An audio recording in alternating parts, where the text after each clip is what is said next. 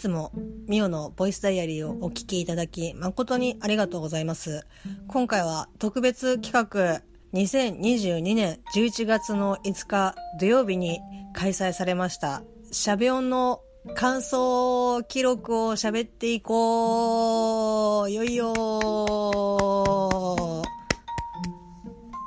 はい。えっ、ー、とですね、リアルタイムのお時間では、まあ、2022年の11月の2日土曜日ということで、まあ、ちょうど1週間が経ったので、まあ、そろそろね、喋ってもいいかなっていうふうに思って喋り始めたかったんですけど、すみません。えっと、気がついたら1週間が経ってました。いやーもう本当に。まあ、ちょっとね、あっという間だなという感じです。というかもう一週、え、なんか3日くらいしか経ってない気がするんだけどっていう感じですけど、まあ、あの1週間経ったということで、まあ、そろ、まあね、建前上は、まあ、こうね、1週間経ったし、いろいろこうね、喋るのもいいかな、ネタバレ的にいいかな、みたいな感じで、建前的には、そんな感じですけど、あの、本当は、あ、もう、もう一週間経ってしまった、みたいな、えっと、感じです。はい。まあ、あの、こちらのね、ミオのボイスダイアリー、えっ、と、初めての方だったりとか、いつもね、聞いてくださってる方とか、まあ、ちょっとどんな感じの状況なのかっていうのは正直私は全然わからないんですけど、ちょっとね、喋っていきたいと思います。まあ、ざっくりの、えっ、と、概要は、うん、なんか説明欄にとりあえず何か載っけておこうかなというふうには思いますけど、このミオのボイスダイアリーにも遊びに来てくださいました、ペペロンチーノオーバードライブのク・マーさんが、あの、この中黒がちょっと未だによく、あの、分かってないんですけど、まあ、あの、ク・マーさんが、えっ、ー、と、主催の音楽とポッドキャストの融合イベントタイトル「しゃべ音」というですね、まあ、ライブを2022年の11月の5日土曜日京都のトガトガにて行われたわけなんですけど、まあ、そちらに、えーと、私は、まあ、関東在住ですけどちょっと足を伸ばしてですね現地で参戦をさせていただきました、まあ、そのですねまあ、あの感想だったりとかっていうのをいろいろ喋っていきたいなというふうには思うんですけどまあえっと収まらないよね。であの京都京都だったりとか、まあ、大阪、まあ、そちらの方に滞在をしている間にですねえっとちょっとボイスメモでいろいろこう撮ってたりとかはしたので今回はちょっとそれをですね、えっと、合わせながら挟みながらですねちょっとずつちょっとずつこのしゃべ音まあ行きから、えっと、家に帰ってくるまでの長い道のりをですね、まあ、大体3日間ぐらいの話ですけどそれをちょっとずつですね紐解いていきながらあとはまあ、こうライブで、えー、とパフォーマンスをされたりとか、えー、とトークをされた、えー、とご出演者の方、まあ、熊さんも含めて初めてですけど、えー、と初め、えー、といろんな方の、えー、とお話とかはまああのライブの内容は正直喋りたいんですけどちょっと、えっと、ツイキャスプレミアムの方で、え、ツイキャスプレミアムで合ってるよね。えっと、ツイキャスの方でですね、えっと、ライブ配信で、アーカイブが2週間、えっと、残っております。で、ちょうど今日1週間で、もう1週間残ってるので、まあ、大体の方は、まあ、当日リアルタイムでライブ配信をご覧になっている方だとは思うんですけど、こうあとはもう一回ね見返したりとかっていう方もいらっしゃればその当日だったりとかちょっと時間取れなくてとかっていう方2週間のうちにどっかのタイミングで、よし、じゃあ今日は、俺の中の、私の中のしゃべ音が白熱、白熱って何？爆発するぜみたいな感じで、えっと、ご覧になられる方も、もしかしたらいらっしゃるのかなっていう、可能性としてはさ、ゼロじゃないじゃん。なので、ちょっとライブの内容は、もちろん、そのツイッターでね、ハッシュタグ、しゃべ音、えー、SHABEON で調べれば、もう一発でなんかこうね、いろいろ、いや、こんな楽しかったとか、もうそれこそ、もうライブが終わって、もう次のね、次のステージ、次のステップに、こういろいろ情報発信してるとかするので、まあ本当にね、どんどんどんどん進んでいるという、2022年、進んでいるということなので、まあ調べれば正直、ネタバレも何もないとは思うんですけどちょっとまああの2週間後にライブの内容、まあ、私が見てあこう感じたよとかっていう、えっと、お話感想会は2週間後にしようかなというふうに、えっと、思っております。はい。えっと、ちなみにこれが建前です。まとめきれてないいや、そのさ、適当にいつもみたいにね、その、いつも日々起こったことをつらつらと喋ってますけど、もうあんなのなんか、適当に喋ってますから、適当にっていうか起こったことを、いや、こういうことがあってさ、みたいな感じで喋ってるだけですけど、今回、そのライブのアーティストの方たちとかの内容っていうのは、まあ、ちょっとね、いろいろその詳細とか、いや、こういう CD を出されてますとか、こういうグッズ出されてますとか、こういう方が、あの、出てましてとか、そのしゃべ音後にはこういうのにご出演されてましたとかっていうのは、ちょっともうきちんとして、えっと、話すんだったらきちんとしないと、ちょっとまずいなっていうふうに 思ってますので、ちょっとですね、時間をください。一週間あっただろうみたいな なので、まああの、実際は、裏事情はそんな感じですけど、まあ建前的には、まあね、ネタバレもあるので、楽しみにね、えっと、ホクホク楽しみにしてる方も、まあ、いらっしゃると思うので、2週間後にライブの内容は、えっと、喋っていきたいと思っております。はい。いいかな？はい。で、そしてですね、まあ、こう、じゃあ何をお前は喋るのかというと、そのライブの本番中以外の、えっと、ことをですね、ちょっと喋っていきたいなというふうに思いますし、それ自体も、ちょっとね、長くなる。もうすでに長くなってるんで、長くなるかなっていうふうに思うので、ちょっと前編後編で、まあ、前編後編で収まるかどうかちょっとわからないんですけど、えっと、分けてえっと、喋っていきたいと思います。で、その、現地で撮った、えっと、ボイスメモに対して、まあ、今ここで、あ、こういうことあってね、みたいな感じの補足だったりとか、まあ、間の撮ってない部分のつなぎだったりとかっていうのを、まあ、喋っていったりとか、あとはもう、まあ、ちょっと、言える範囲内の情報とかっていうのは、こちらでちょっと、お話をしたいなというふうに思っております。なので、今回はですね、えっ、と、シャビオンの会場に着くまでのパートになります。なので、まあちょっとね、ちょこちょこそういったものを上げていきたいと思いますので、ご興味のある方だったりとか、ああ、関東から出るとこんな感じなんだな、こいつはっていうふうに思って、まあ、聞いていただければなというふうに思います。そしてあの、ボイスメモで撮っているので、結構あの、外の、えっと、音、環境音とかこうゴリゴリ入ってるので多少ねいつも以上に聞きづらいなっていうところとかはあったりとかすると思います。そこは少しね、えっと、ご了承いただければなというふうに思って生温かいお耳で壮大な心で聞いていただければと思います。それではですね早速始めていきたいと思います。あのボイスメモをね取ってないところはこうやってこうあのここで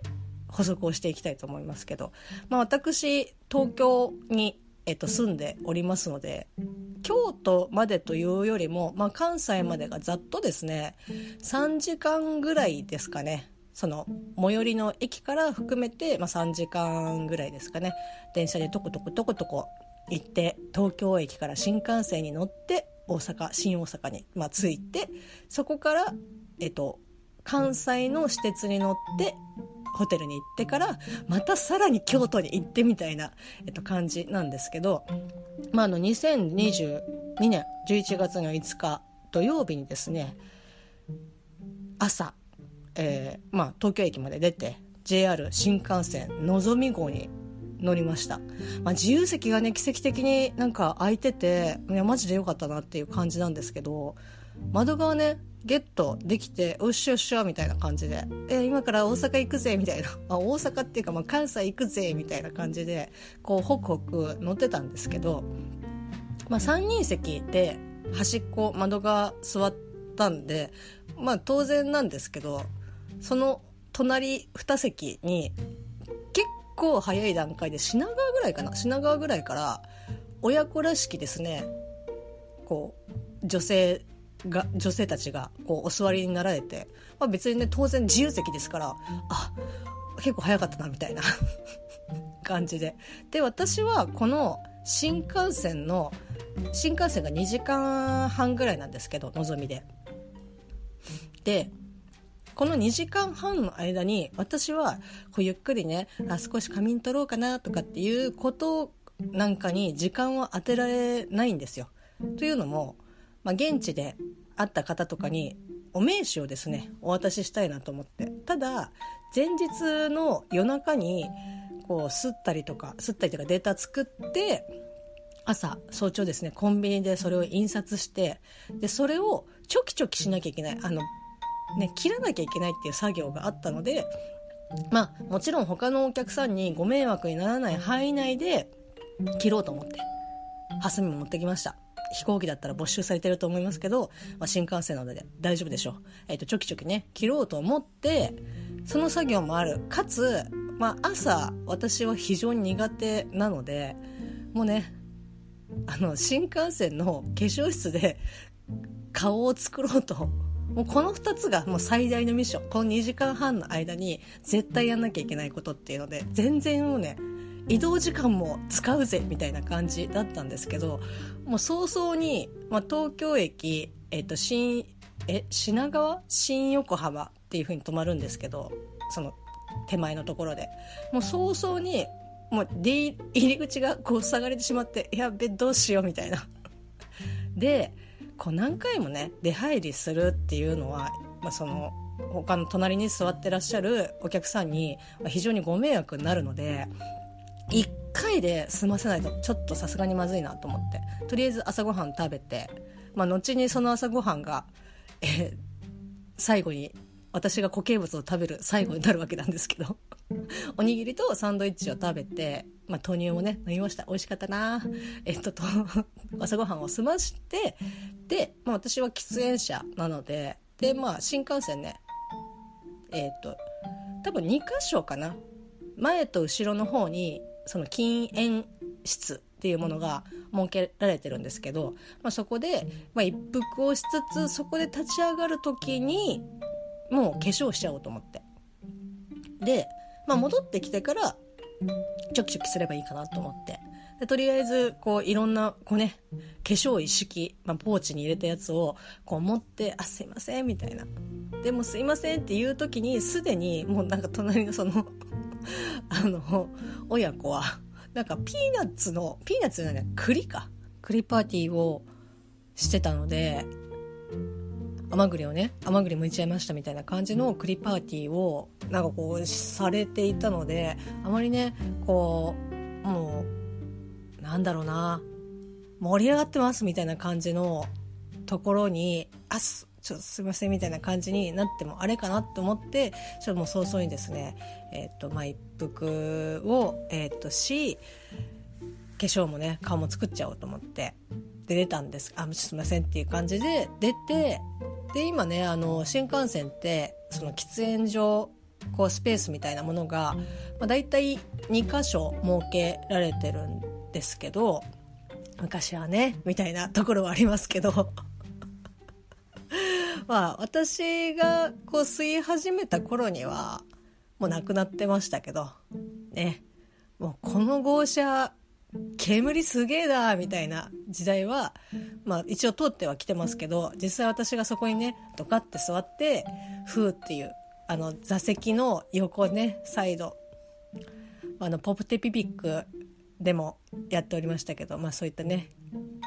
歴史も時代もございましたけどまああの今もちゃんと喫煙ルームっていうものがあってでもそれで一服をしてからじゃあ化粧室でねこうじゃあお顔を作ろうというふうに思ったんですけどあのですね私は結構まあ良くなった方だと思いますけどそこそこ乗り物酔いがすごくて具合悪いっていうかあんま体調良くないともう電車でもこう気持ち悪くなっちゃうみたいな感じなんですよ。でなんかやっぱ新幹線ってこう電車よりも当然ですけど速度が出てますし何ていうんですかねあの感性の法則ですかちょっとよくわかんないですけど あのとにかくやっぱり普段乗ってる移動しているその公共交通機関ともまた違った体感ででしかもちょっとやっぱ揺れるのよね。まあそんなところであアイラインがみたいな感じで、まあ、やるべきではもちろんないとは思うんですけど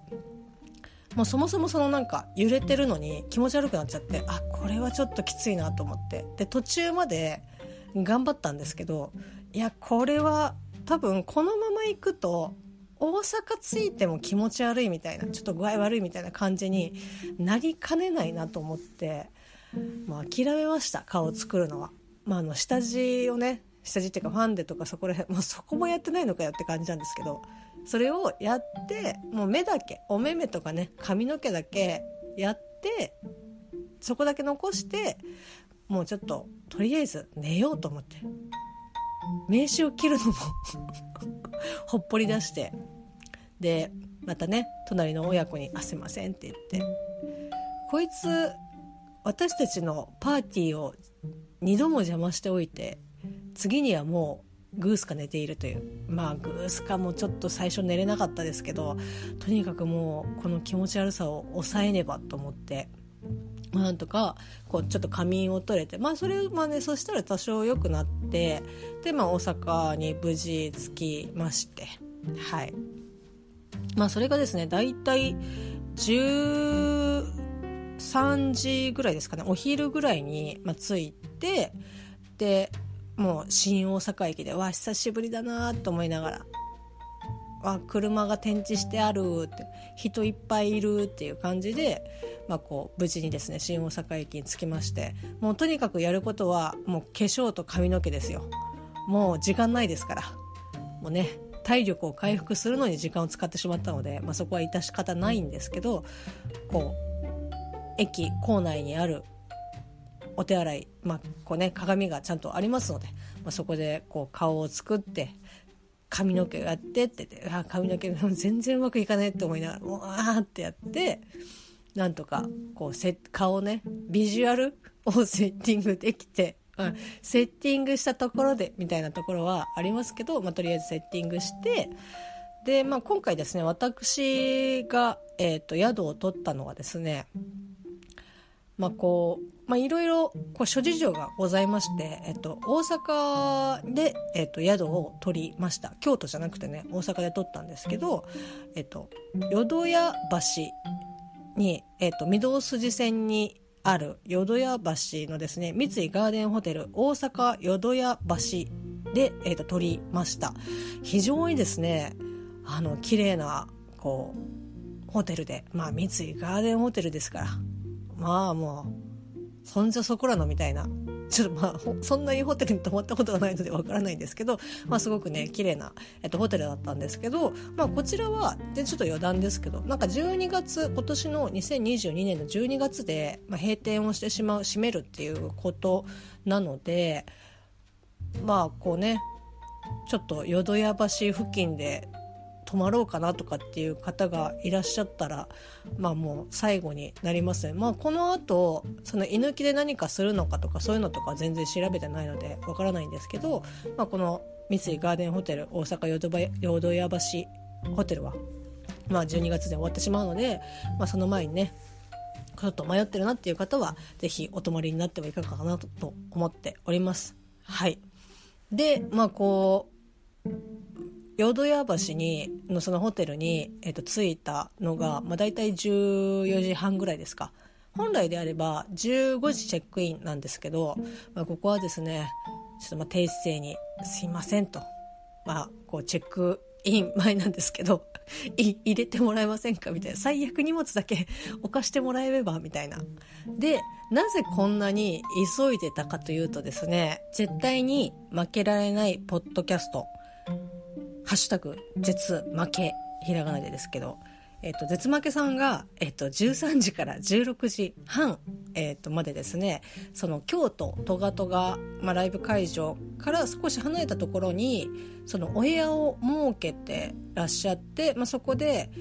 まあ、その交流だったりとか休憩だったりとか、あとは公開収録だったりとか、まあ、その公開収録とかも、まあ、おそらくこう追ってね音源が配信されるのではないかなっていう感じなんですけどそこに行きたかったんですよ本当は。で行きたかったんですけどもうすでに13時からこうスタートしてて入退場、まあ、自由ですよっていうふうにはこう案内でありましたけどその何？もうすでにホテルにさ着いた時点でもう14時半なわけですよ。ああもう多分無理だろうな行くのっていうふうに思いながらもとにかくですねもうホテルに着いてもうキャリーバッグをほっぽり出し朝印刷した名刺をですね私は何やってんだろうって思いながらちょきちょきちょきちょきちょきちょきき切ってでもある程度もうよし切り終わった。OK これでって思って急いでですねえっ、と電車にその京都トガトガにですね向かうべく名刺と、まあ、財布と携帯持ってホテルを後にしたわけなんですけど、まあ、ここからですねいよいよ出ました。現地で撮ったボイスメモをご紹介したいと思います。まあ、こちらはですね、淀屋橋駅から河原町に行くために乗り換えをしなきゃいけないんですけど、淀屋橋から御堂筋線で梅田まで出て、梅田から、まあ、ちょっと歩くと、まあ、大阪梅田があるんですけど、まあ、そこの道中にですね、ボイスメモその間取りましたので、そちらの方をですね、何のためにっていう感じはあるんですけど、まあ、この時、まあ、今もうね遠い1週間以上前の話1週間以上で1週間前の話になりますけどあこの時私はこんな感じで梅田を歩いてたんだなっていうふうに、えー、と感じていただければ幸いだと思います。それではどうぞ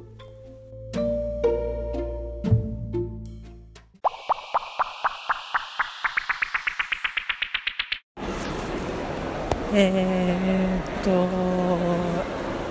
今阪急電車に向かってるんですけど梅田駅が渋谷並みになんだろう。分かりづらい。何？32番街って。えー？なんかね渋谷と新宿を足して2で割ったみたいな感じの相変わらずのダンジョン具合果たして京都に無事届つけるかどうかが非常に不安。そして ここ私の半径1キロ以内に、まあ、ざっと100人以上いますけど全員が関西人かと思うとだいぶ身を引き締めていかないとなと思っております。なんかでも今日天気がすごいいいんでだいぶあれですね。お天気に恵まれたしゃべりになるんじゃないかなと思いますけど。果たしてこれがうまく撮れているのかどうか分かりませんが。いやすごいアイドルのポスターが貼ってあって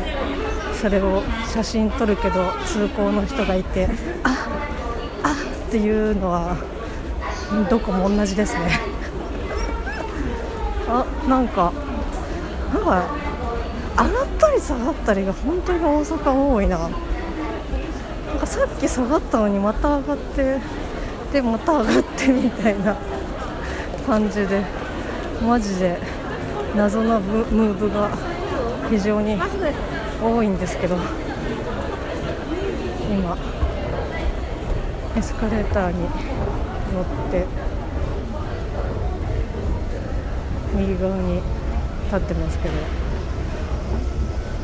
まあこれがこちらの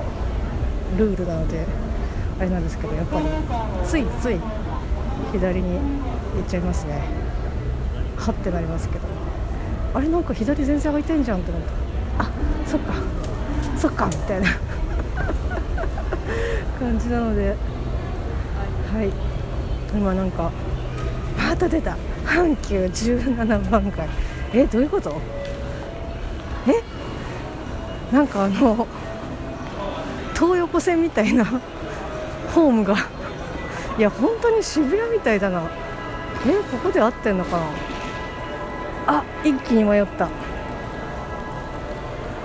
えー、っとおそらく京都線じゃない。ああったただ京都。京都河原町。北線ああ多分これでいいんかな。あちょっと発見できたっぽいので。なんか北千住みたいな駅名ありますね。そんなこと言ったらぶっ飛ばされると思いますけど。では早速これから電車に乗りたいと思います。それではまた後ほど。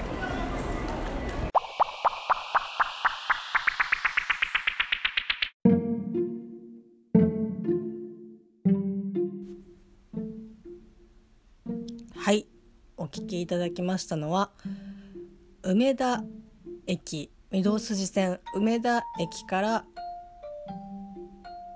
えー、阪急京都本線、えーとまあ、大阪梅田駅まで、えっと、歩く、まあ、路線を変えるためにですね、えっと、道中歩いていた時の音源でございました。まあ、本当にですね、まあ、聞く人が聞いたら 何何を言ってるんだろうなっていうふうに思いますけど、まあ、本当ね徒歩でまあ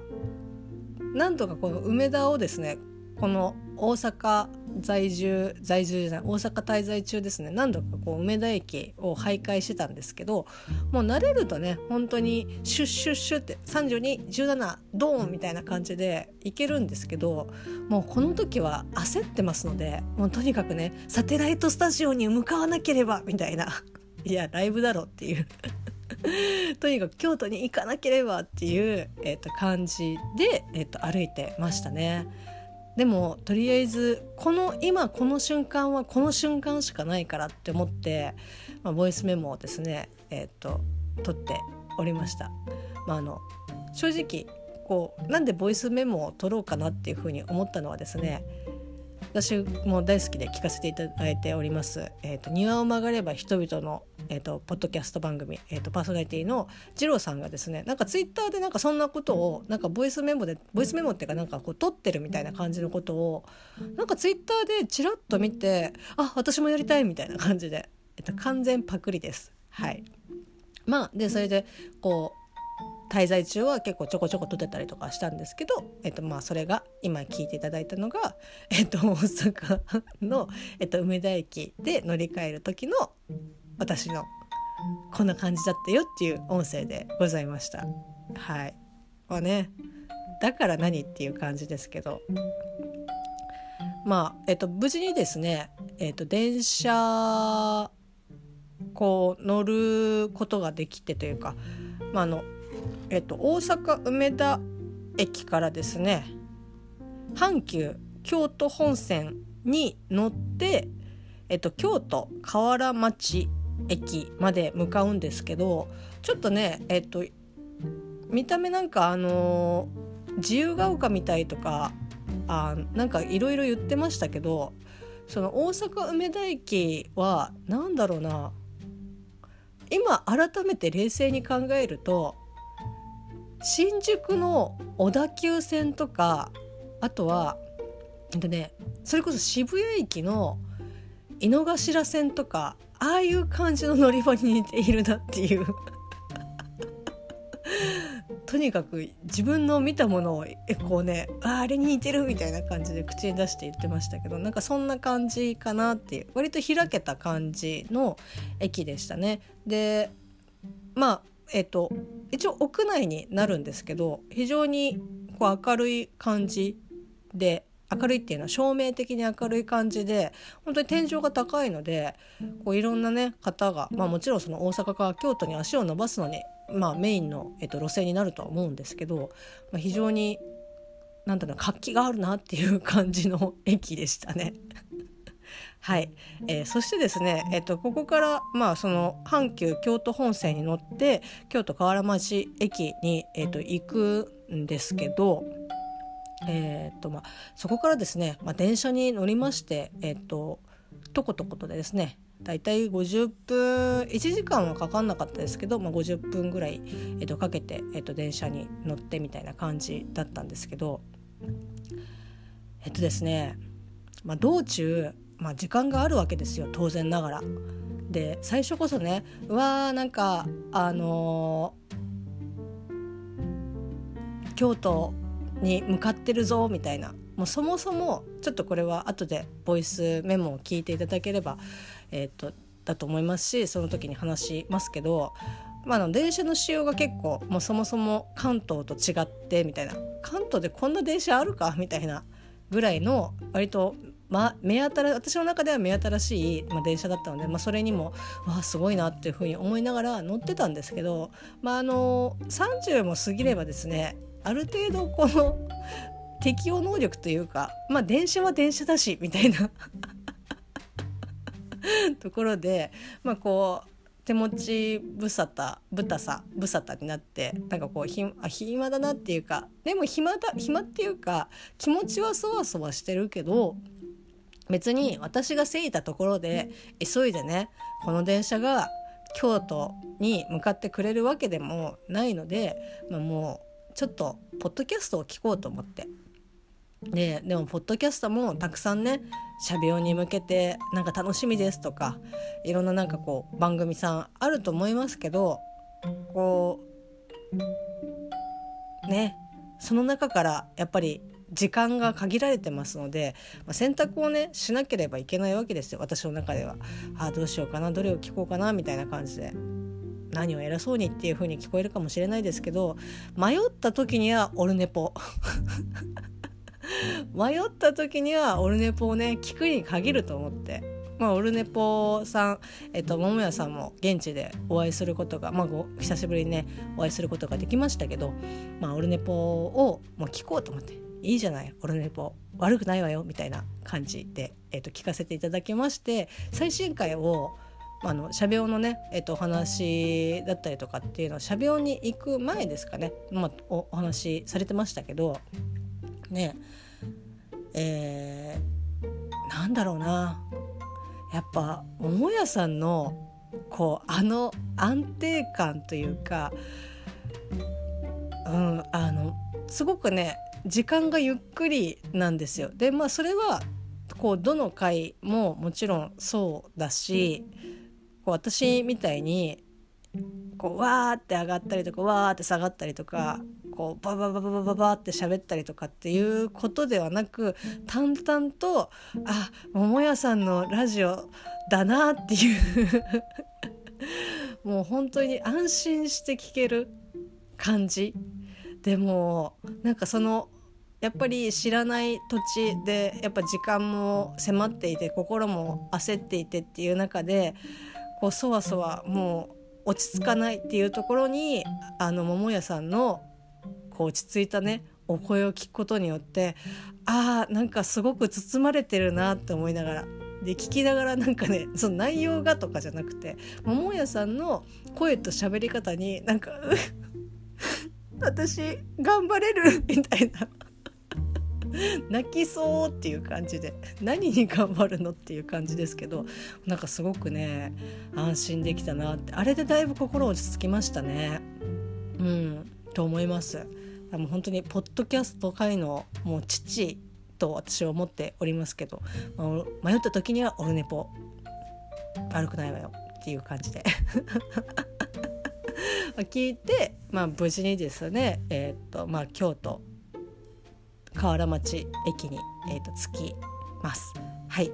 ここでですね、えーとまあ、これでちょっともうそろそろ終わりにえーと、第1部は終わり前編は終わりになるんですけど、えーと、京都、えーと、河原町駅に着きましてのボイスメモ、えー、第2弾をこちらでお聞きいただければと思います。それでは早速どうぞ。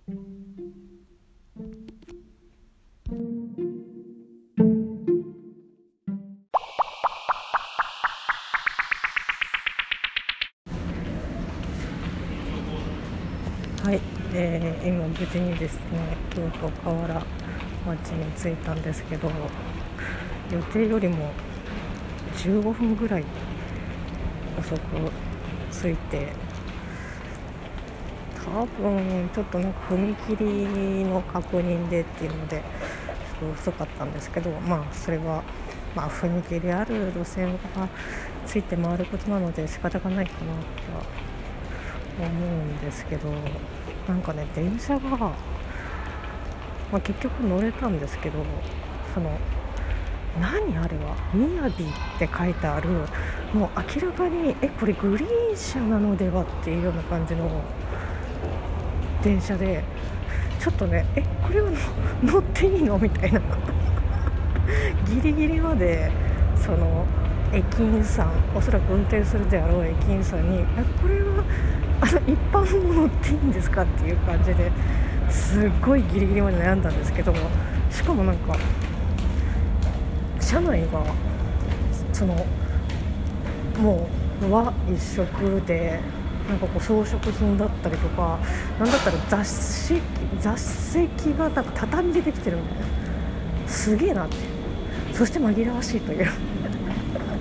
感じでしたけどまあ無事にですね着くことができて。今えーと、と10番出口を出て階段を回ってます。富士富士大丸地下食料品を出てわあこれハードル高い。あーどうせ何？え？もうすでに迷子。暗え？なんかあの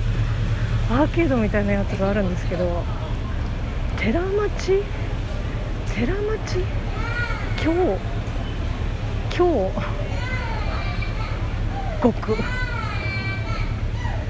どこここ？カラ町ですけどいやもうすでに迷子ですね。えっとこのアーケードというかまあおそらく商店街ですけどなんかちょっとここは大阪っぽい感じがするって言ったら京都の人に怒られるのかもしれないですけど。うーん。なんか雰囲気これも怒られるかもしれないですけどあの石川県のなんだっけなえー、繁華街。香林坊じゃなくてあの繁華街のあのアーケードにちょっと似てますね、まあ、それ言ったら多分両県から 怒られると思いますけど。あ可愛い着物お着物ね着てる人が非常に多いですけどまあここからですね今時間が16時ちょい過ぎなので、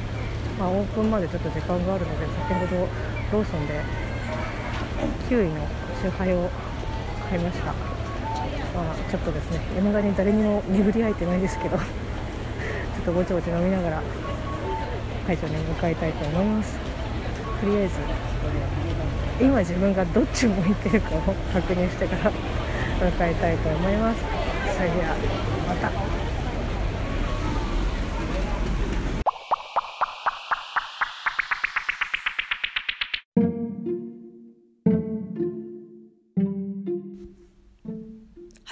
聴きいただきましたのは京都河原町駅についてわちゃわちゃやっているボイスメモ第2弾でございました。まああのボイスメモでもねちょうどなんか10番街口を出てまあ出てっていうか上がってすぐ、まあ、こうアーケードがあったりとか割とそのメイン通りみたいなメイン通りっていうか本当にいろんなこうお客さんとか人がこう交通量が多いところだったんですけど、まあ、そこに出てうわーなんか石川県の香林坊みたいみたいなことを言ってましたけどあの片町ですね。石川県の片町みたいな、まあ、石川県のいわゆるまあ繁華街にあたるところなんですけど、まあ、そこに、まあ、なんか似てるっていうかそのアーケードの作りあの歩道のところの屋根があってそのサイドこう店があってみたいな感じのあの作りがあの片町に似てるなっていうことを、まあ、おそらくあの時の私は言いたかったんだと思いますけど 香林坊じゃないなみたいな 片町でしたね。でまああのボイスメモでも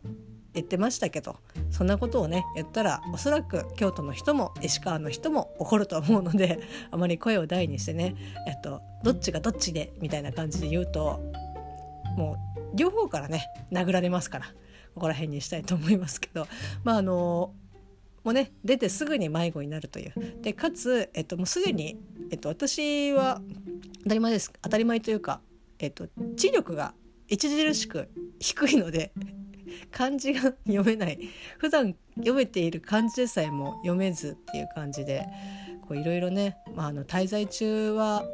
まあ、こっちの読み方と向こうの読み方で違うっていうのもあるのであのローマ字表記で読むみたいな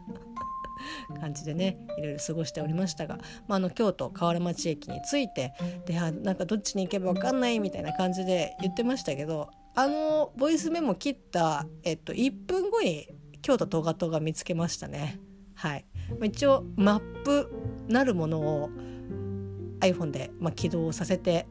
住所ね入れてああどこだろうって思ったらいやめっちゃ近くやんみたいな 出て出て本当に入り口を出て自分出口を出て右にちょっと歩いてすぐ左でファミマがあってそのファミマの横がまあまあねほんと併設してる感じですけどファミマのところに京都トガトガっていう風にありました。トガトガってありました。あここかいいみたいな。あの現地の、まあ、ここ会場の入り口だよっていうのをツイッターとかでもねこう見ていたのであこれかみたいな。もうすでにツイッターの画像の聖地巡礼が私はできてしまっているっていうふうに思いながら。ただえっと着いたのが16時、えーと、半とかだったのでまあね先にも申し上げた通り、えーと、絶負けさんのサテライトスタジオには当然当然もうね間に合ってなくてみたいな感じでしょぼんとしてでしかも誰もいないという。でオープン、えーと、入場があ会場が、えー、と17時で開演が17時半だったのでまあなんか変な話結構まあこうね早く来ちゃったみたいな割と優等生な感じでねあの実負けさんのサテライトスタジオには行けてないあの劣等生ですけどライブ会場にはもうバリバリ優等生でねオープンの30分前についてるとかもう優秀の何者でもないだろうっていう感じでしたけどまあでもねあの誰にも巡り合えずなんかしょぼんとしてでしかもその顔がわからないので皆さんのお顔がわからないのでこうねあの通り過ぎている今過ぎた人はもしかしたら会場に行く人ではないかみたいな。ポッドキャストやってるポッドキャストやってるっぽい人誰だろうみたいな。感じで。あの人間ウォッチをしてましたけど。までしばらくしたら続々とですねその絶負けさんのサテライトスタジオにいらっしゃった方がこうポテポテこうポテポテっていうかこう続々といらっしゃって、まあ、明らかにそのトガトガの会場に入る付近入り口付近にたまり始めたのであここれだみたいな。ただえー、っとどうやって声をかけていいのかがわからないみたいな感じだったんですけど一応ね、えっとまあ、早速ですね桃屋さんにはもう桃屋さんはもう面識がもうあるのでまあね本当にお世話になっております。えっと桃屋さん発見して「わー」みたいな感じで「わ久しぶりです」って「わー」って36歳飛び跳ねるみたいな「わー」っていう感じでしたけどはいまああの無事にですねえっと、みんなにも巡り合うことができて、まあ、それこそですね、えっと、この、えっと、しゃべ音の、えっと、CM で、えっと、お話あの CM でね、えっと、声を当てられてた、えっとぜえー、いつも「他力本願ラジオ」のパーソナリティ、えっと、しんちゃんさんとですね、まあ、あのそのボス様と、まあ、他にもあれですよもう可愛いが服を着て歩いているでおなじみ 私の中で最上級に褒めてるんですけどあの可愛いが、えっと、洋服を着たらあこういう感じかっていうね、えっと、プスンさんとですね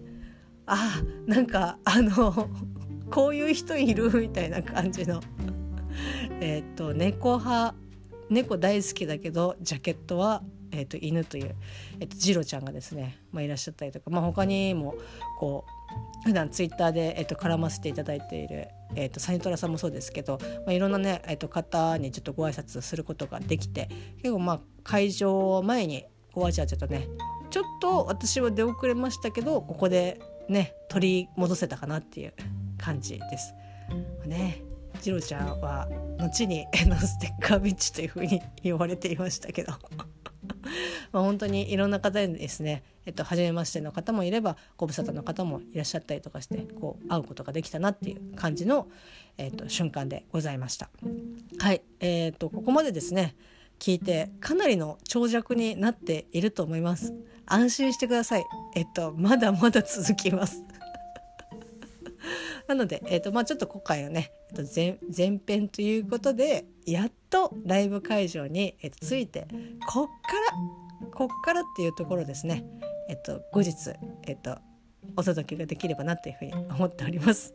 ここまでお付き合いいただいてありがとうございます。それではまたしゃべ音感想会でお会いしましょう。またね。